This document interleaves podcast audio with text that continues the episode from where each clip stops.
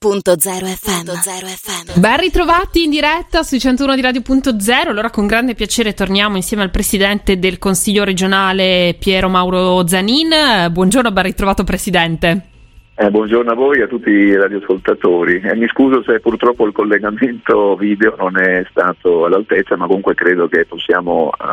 rifarci con la voce. Assolutamente, la sentiamo anche forte e chiaro. Ci eravamo lasciati proprio parlando un po' della gestione di questo 2020 che ha messo alla prova il Consiglio regionale anche dal punto di vista organizzativo, ovviamente eh, per poter gestire il momento in massima sicurezza, vi siete riorganizzati proprio per poter affrontare al meglio quello che era comunque un momento che necessitava anche ehm, ritrovarsi per il Consiglio regionale e portare avanti l'attività. Certo, eh, mai come adesso, in questo 2020, eh, il Consiglio regionale è dovuto anche intervenire prontamente con norme che in qualche modo individuassero risorse a favore poi delle famiglie, delle imprese, delle associazioni, delle attività che eh, la pandemia ha messo in ginocchio non solo dal punto di vista della salute ma anche dal punto di vista economico e direi anche dal punto di vista sociale. E quindi c'è la necessità di dare risposte immediate e veloci, dall'altra parte farlo in sicurezza. Devo dire che eh, grazie al contributo di molti, di tutti, aver definito un protocollo eh, in cui svolgere le eh, sedute d'aula eh, non solo del Consiglio ma anche delle commissioni in sicurezza ha fatto sì che appunto l'azione del Consiglio fosse un'azione tempestiva perché abbiamo approvato i primi eh, provvedimenti legislativi con i primi ristori a favore delle categorie colpite eh, già qualche settimana dopo eh, il, il, il, manifestarsi di questa pandemia e con eh, il, la scelta da parte del governo di eh, fare nella prima fase il lockdown completo che è sicuramente stato un momento molto complicato non solo dal punto di vista eh, della salute ma anche dal punto di vista economico e questo l'abbiamo fatto perché appunto abbiamo attivato cioè, una serie di protocolli eh, e anche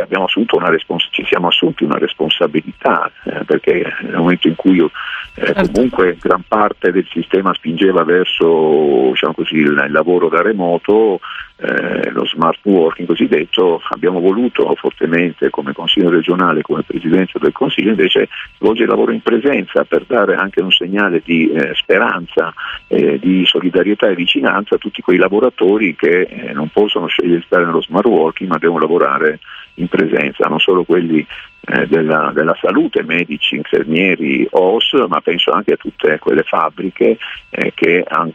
sono quasi la totalità, che ancora adesso eh, hanno lavoratori in presenza anche in, questa, anche in questa, seconda ondata. E quindi è stato da una parte eh, la volontà di dare risposte tempestive ai bisogni dei cittadini approvando delle leggi e devo dire che nel corso del 2020 abbiamo approvato più o meno lo stesso numero di leggi approvato nel 2019 e queste molte a favore eh, del, Uh, di una risposta alle problematiche uh, nate con la pandemia e devo dire anche eh, approvata all'unanimità, c'è stata una convergenza da parte di tutto il Consiglio regionale eh, su quelle che erano le eh, diciamo così, iniziative a sostegno del mondo dell'economia, della famiglia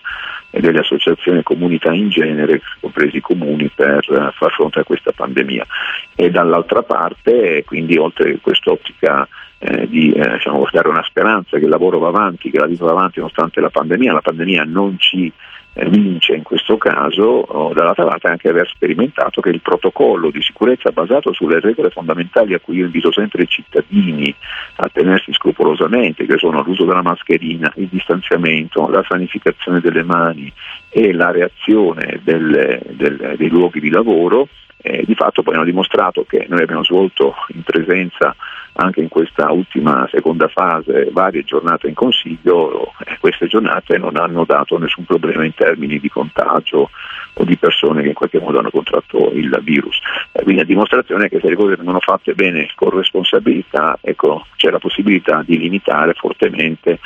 chiaramente non bloccare, ma limitare certo. fortemente il contagio. E quindi questo è stato un altro obiettivo che abbiamo conseguito e sul quale eh, siamo anche molto, molto contenti eh, di aver insomma, consentito attraverso l'attività e il lavoro dei consigli regionali, uno, dare speranza che si può continuare a lavorare, due, che questo metodo di lavoro in presenza possa essere svolto anche in sicurezza. Esatto, c'è stato anche mm, un buon lavoro, visto che eh, stare questo periodo di emergenza per quanto riguarda la digitalizzazione, quindi la capacità diffusa dell'utilizzo del digitale è fondamentale, come dicevamo, per lo smart working, ma anche per tutto il mondo della scuola, pensiamo, anche su questo sono state fatte bu- è stato fatto un buon lavoro. Sì, qua insieme, insomma, insieme all'attività del, dei presidi delle scuole, con anche il direttore regionale scolastico, eh, con l'assessorato alla formazione quello alle infrastrutture eh, della nostra regione, insomma, bisogna dire si è confrontato e come sempre succede in momenti di grande crisi come sono pandemie e guerre sono anche momenti di opportunità. Credo che comunque eh, diciamo così, uno dei vantaggi che ci lascerà eh, questo periodo difficile quando ce lo saremo lasciati finalmente alle spalle sarà quello che comunque c'è stata una velocizzazione impensata verso l'utilizzo da parte anche di ceti della popolazione magari non proprio nativi digitali, eh, una, una, uno, diciamo così, una, uno, sforzo eh, verso appunto a, a, cioè la possibilità di eh, utilizzare gli strumenti non solo per eh, divertirsi ma anche per lavorare, per produrre. Eh, l'esempio eclatante è sicuramente quello della didattica a distanza che ha fatto sì che in pochissimo tempo i nostri ragazzi ma, anche gli insegnanti, i, pro- i, programmi, i programmi, le attività fossero tutte rimodulate in termini di didattica a distanza e, e insomma, al, che almeno hanno consentito ai nostri ragazzi di non perdere interamente l'anno scolastico. Chiaro che eh, non vediamo l'ora, credo nessuno, tutti, io per primo, certo. avendo alcuni figli che i nostri ragazzi tornino anche alla relazione sociale, essendo un, questo un percorso fondamentale di crescita, eh, però dall'altra parte dobbiamo anche fare in modo che questo avvenga in sicurezza. Notiamo che insomma, anche su, ormai a parte che quella seconda fase, le primarie, le scuole d'infanzia, anche le diciamo, le secondarie di primo livello, di primo grado sono in presenza, c'è qualche, resistenza, qualche difficoltà ancora per le superiori, essendo i ragazzi delle superiori anche difficilmente gestibili in termini eh, diciamo, di rispetto completo delle regole, insomma, no? perché insomma, è unità abbastanza eh, dire, eh, nella quale insomma, i ragazzi è difficile controllarli, eh, però ecco, visto il governo recentemente spinge su questo, la nostra regione si è presa ancora qualche settimana con l'ordinanza del Presidente Federica eh, fino alla fine di questo mese ancora per le superiori secondo grado non è consentito la, la, la didattica in presenza, però ecco l'impegno per far sì che quando questo sarà eh, nei primi giorni del mese di febbraio poi possa avvenire in continuità fino alla fine dell'anno, cioè, la nostra preoccupazione era quella di partire con tutte le sicurezze possibili in modo che eh, sia sicur- ci, sia, siamo, ci, sia, la sicurezza quasi totale di poter poi portare in conclusione l'anno scolastico in presenza, per non rischiare di aprire e poi richiudere, insomma, ecco, mm. visto che questo contagio ancora in questo mese di, di gennaio ha eh, quote diciamo, di, di, di, contagiosità alto, eh, riscontriamo ancora che insomma, la curva non sta crescendo ma non sta neanche abbassandosi, è ancora una curva abbastanza costante in termini di contagi, di terapie intensive occupate, di spazi letto normali occupati. Quindi insomma questa diciamo così, attenzione, però è sicuro il, il Friuli Giulia dei prossimi anni sarà un Friuli Giulia maggiormente digitalizzato di quello in cui è entrato in questa pandemia. Insomma. A proposito invece anche della vicinanza di questi ragazzi alle istituzioni, questo è un momento complesso proprio da questo punto di vista. Voi avete portato avanti una bellissima iniziativa nel mese anche di dicembre che è quella di Studenti in Aula. Sì, è un progetto diciamo così, in cui credo molto, nato diciamo, negli anni scorsi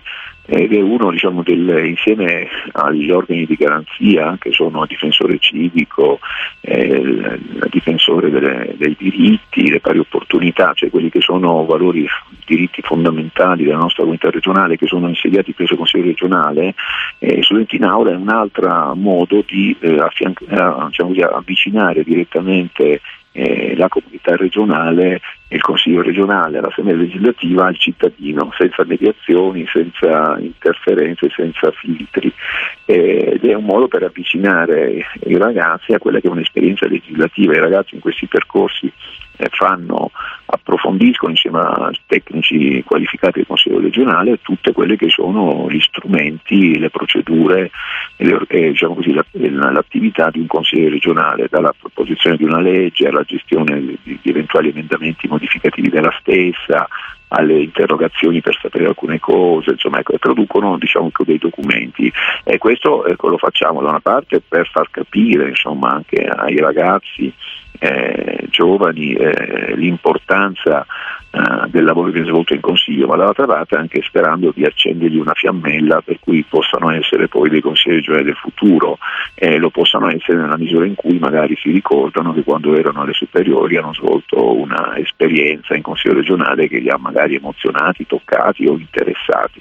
Quindi è un, un modo insomma, per tenere diciamo così, acceso un collegamento diretto eh, tra il legislatore, eh, che comunque è un uomo prestato alla politica pro tempore, perché insomma certo. eh, ognuno ha la sua professione, con un ragazzo che nella fase di formazione capisce che quella può essere anche dire, un dovere morale nel futuro di dedicare parte del proprio tempo, della propria vita all'interesse comune. Verissimo. E ha mm, nominato anche il difensore civico, mm, questa figura che è stata reintrodotta, mancava da parecchio tempo. Mm, ricordiamo perché eh, è importante, secondo il Consiglio, reintrodurre questa figura per quanto riguarda la pubblica amministrazione e il settore sanitario. Ma diciamo che è stata tolta nel 2008 questa figura, era già presente, noi l'abbiamo reintrodotta innovandola, rinnovandola, eh, ritenendola fondamentale perché diciamo così, nel tempo eh, sono aumentate diciamo così, eh, le interferenze potenziali che ci sono tra l'attività di un consiglio regionale, di una giunta, ma di un'istituzione in genere con la vita quotidiana di ognuno di noi. E molte volte il cittadino non sa a chi rivolgersi per eh, capire prima di tutto e poi vedere se c'è la possibilità di recuperare, qualora uno immagini che a lui sia stato fatto un torto, eh, un rapporto concreto e diretto e costruttivo con l'istituzione. E molte volte l'unica via era quella giudiziaria, cioè io sentivo di aver certo. servito un sopruso e andavo magari in tribunale per cercare. Questo cosa crea? Crea comunque un contrasto e crea anche una lontananza e molte volte anche un'incomprensione che poi magari si trascina nel tempo nella sensazione che il cittadino ha di, essere, di aver subito un sopruso e quindi di essere un suddito più che invece il, il, detentore del vero potere nella democrazia che è quello della scelta. No? Cioè, quindi questo immaginare un'istituzione eh, così che si erga sopra la volontà del singolo, sopra l'azione, la sensazione, la sensibilità del singolo cittadino, facendolo sentire appunto un suddito e non invece quello che dovrebbe essere, quindi ristabilire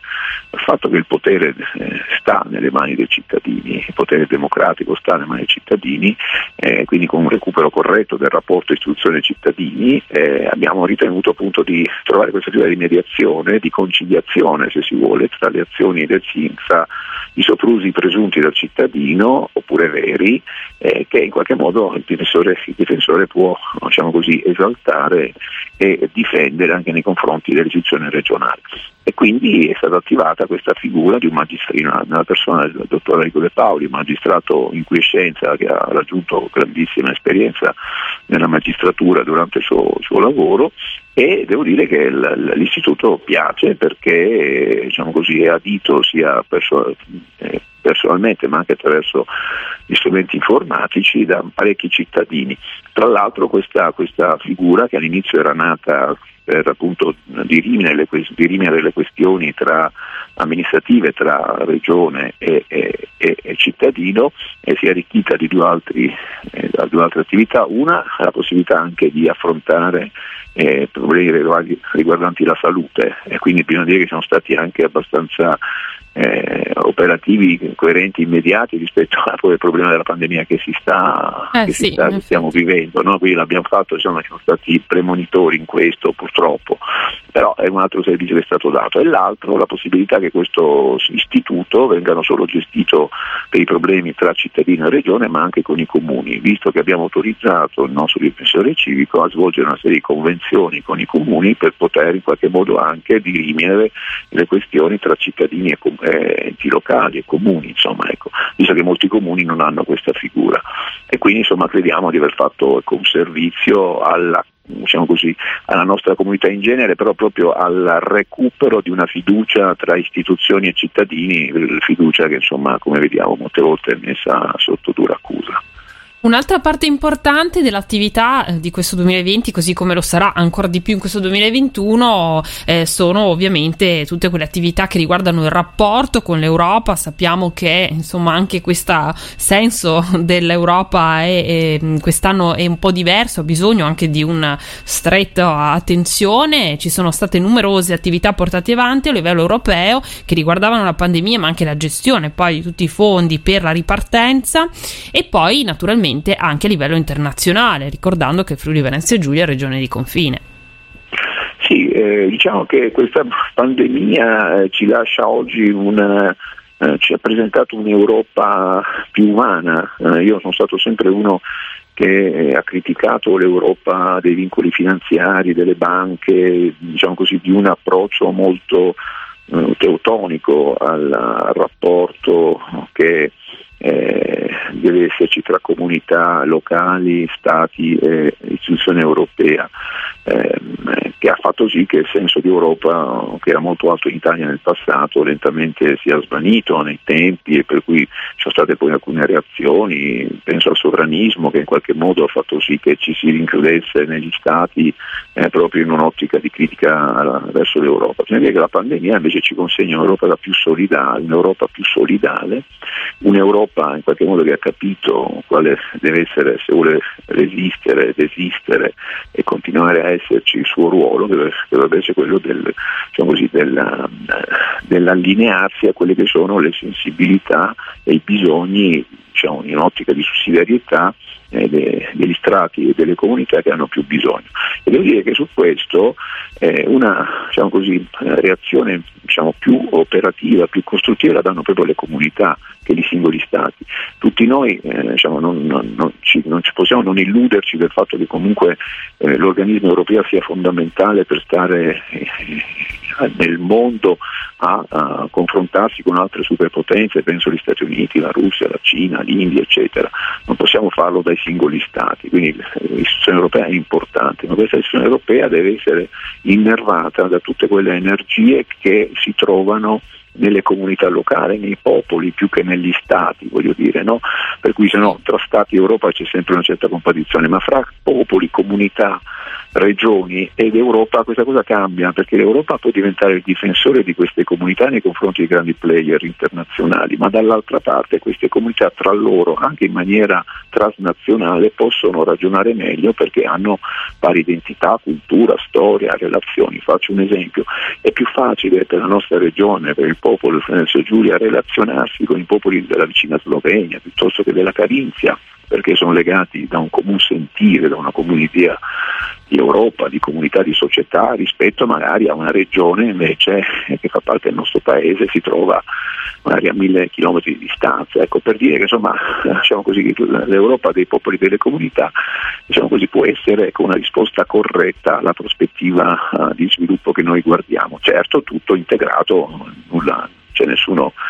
immagina che dobbiamo superare il sistema statale, tutto integrato nello Stato Italia, nella patria, insomma, in quei valori poi più generali che fanno riferimento a cui io faccio sempre riferimento, che sono la patria, quindi la diciamo così, il forte riferimento rispetto alla terra che hanno calpestato i nostri progenitori, i nostri padri, i nostri nonni. Insomma, ecco, però in questo credo che ci sia un lavoro da fare. Devo dire che poi questa linea di principio che recentemente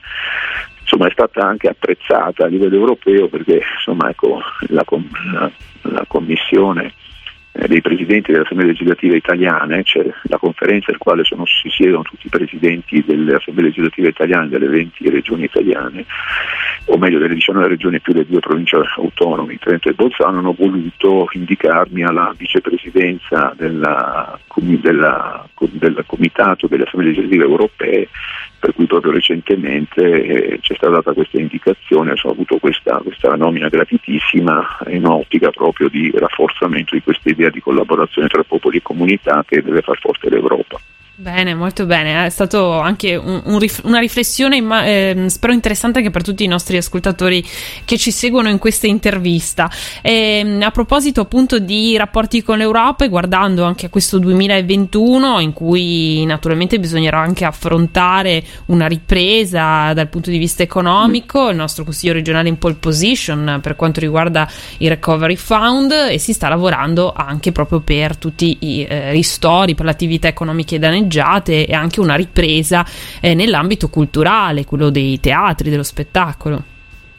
Sì, eh, diciamo che eh, eh, la Regione, la Giunta di Massimiliano Federica, insieme come dicevo prima al Consiglio all'unanimità, ha dato delle risposte immediate. Io credo che noi siamo la regione, la quale, la regione che, eh, nella quale insomma, è stato individuato il maggior numero di risorse a favore dei cittadini pro capite, cioè sono, è la regione che ha stanziato più fondi per famiglie, imprese, associazioni pro capite di tutta Italia. Questo per dire che insomma, non, non ci siamo solo accontentati dei ristori pur importanti del, dello Stato, ma abbiamo affiancato sapendo che della crisi, una crisi che morde profondamente proprio e mette anche in discussione in qualche modo il futuro di famiglie e imprese, siamo stati e saremo ancora in febbraio, metteremo altri decine di milioni a favore dell'aiuto alle nostre imprese, allargando non solo a quelle insomma, degli ateco tradizionali, ma andando a individuare anche alcuni mondi che sono stati magari lasciati da parte, la cultura, anche riguardo le radio, ma se immagino tutto quello che è legato al mondo della cerimonia, delle nozze, eccetera, che sono stati messi fortemente in negozio, in, in ginocchio, palestre, insomma con tutta una serie di, diciamo, di, di soggetti che uh, avranno un ulteriore piccolo aiuto ma importante da parte della nostra regione. Ecco, rispetto a questo poi c'è la seconda fase, questa è la gestione dell'emergenza, una gestione che compete all'amministrazione con, con il supporto del Consiglio, ma il Consiglio si sta anche adoperando per uh, attivare invece quello che potrebbe essere la terza ripartenza del Friuli dopo quella del secondo dopoguerra, dopo quella del terremoto, credo che Friuli, Friuli e Giulia ci sarà necessità di una terza ripartenza e per far questo stiamo coinvolgendo tutte le forze politiche del Consiglio regionale, ma anche dire, le energie di tutta questa regione, penso all'università, imprenditori, associazioni di categoria, commercianti, insomma, ecco, tutti i pensatori di questa regione saranno chiamati da questo tavolo di lavoro istituito presso il Consiglio regionale per fare una riflessione su quale Firenze Giulia vorremmo al 2050, in modo da poter tracciare una serie di, eh, op, di iniziative e investimenti che siano funzionali a una visione. Ecco, su questo eh, credo che stiamo partendo, nel giro mi auguro prima dell'estate arrivare a questo documento quando la pandemia sarà finita per consegnare alla giunta regionale, ma non solo, ma a tutti portatori di interessi, ecco, un'idea di sviluppo, di visione di questo nostro Firenze Giulia, in modo che poi le risorse che arriveranno, siano esse del Recovery eh, Fund, siano esse della programmazione europea 21-27, sia risorse proprie della regione o dello Stato, possano essere incanalate in termini di realizzazione di investimenti, infrastrutture, sostegno all'impresa, cultura, eccetera, verso questo, verso questo, questo, con questa visione per far sì che appunto, così come avvenne dopo il terremoto, quella fu anche un'occasione per rilanciare e trarre il Friuli dal sentimento agricolo a quello industriale della manifattura così come avvenne in quegli anni e appunto traghettare il Friuli da Friuli che c'era prima della pandemia al Friuli che vorremmo uh, per il futuro che sarà connesso, digitale, innovativo, ma che trazierà sicuramente occasioni diverse per le nostre famiglie, i nostri ragazzi, i nostri giovani, ma anche per le nostre, nostre imprese. Sul settore della cultura devo dire che anche lì è fondamentale, importantissimo perché dovremo lavorare molto per recuperare anche psicologicamente dire, la limitazione che la, diciamo così, aver limitato fortemente le nostre libertà di espressione, movimento, relazione necessarie per limitare la pandemia ci hanno portato, ma che avranno una ripercussione perché sapete se il corpo vive dal cibo eh, l'anima si nutre con la cultura e quindi su questo è un lavoro importante. Io già adesso non capisco perché eh, realtà come i teatri e il cinema debbano essere chiusi, al quale si può accedere così come il Consiglio regionale, dicevo prima, con sicurezza, posti separati, eccetera, dove credo che quella, diciamo, nella fase d'azione sia teatrale che cinematografica di questi luoghi cioè, ci sia un notevole controllo della pandemia stessa e il fatto di tenerli chiusi invece fa dei danni fondamentali non solo alla psiche ma dire in maniera complessiva al sentimento ecco, di ognuno di noi e sapete che insomma, questo ci rischia di abbruttirci nel tempo e quindi lì, anche lì dire che un buon lavoro lo, fanno, lo fate voi della radio, lo fanno le televisioni, eh, lo, cioè, c'è comunque diciamo, un luogo nel quale potete fare una riflessione di carattere culturale, però c'è bisogno anche della, diciamo così, della relazione, insomma, ecco, di recuperare una certa relazione diretta che insomma, il mondo culturale impone. Insomma, un conto è vedere in tv un'opera eh, di eh, Salvatore Dalì piuttosto che di Michelangelo, un conto è andarla a vedere di persona. Ecco. Verissimo, parole veramente giuste. Noi tra l'altro la ringraziamo insomma anche per, um, per, questa prospettiva, per il futuro, questa terza ripartenza cui, eh, in cui ci dobbiamo concentrare per affrontare anche questa um, ultima parte, ci auguriamo, di questa pandemia. È stato un piacere poter, um, poter, fare una panoramica intanto di quella che è stata l'attività in questo 2020, un anno oh, sicuramente molto particolare e l'inizio di questo questo 2021 che può diventare l'anno insomma, che farà la differenza anche dal punto di vista del nostro futuro. Eh, ci risentiremo per sapere anche esatto. come sta andando, per concentrarci sui vari argomenti e auguriamo a lei e tutto il Consiglio regionale buon lavoro e anche a voi, grazie a voi, grazie per l'opportunità. Io sono sempre disponibile con voi ad uh, dirvi e anche a raccogliere contributi che possono servire a vivere meglio a tutti noi. Quindi grazie, buon lavoro e auguri. Grazie, ricordo anche ai nostri ascoltatori che il podcast dell'intervista sarà disponibile sul nostro sito, oltre a tutte le piattaforme digitali e di streaming dove troverete a disposizione l'intervista. Buon lavoro ancora! Radio.0, la miglior radio del Friuli Venezia Giulia.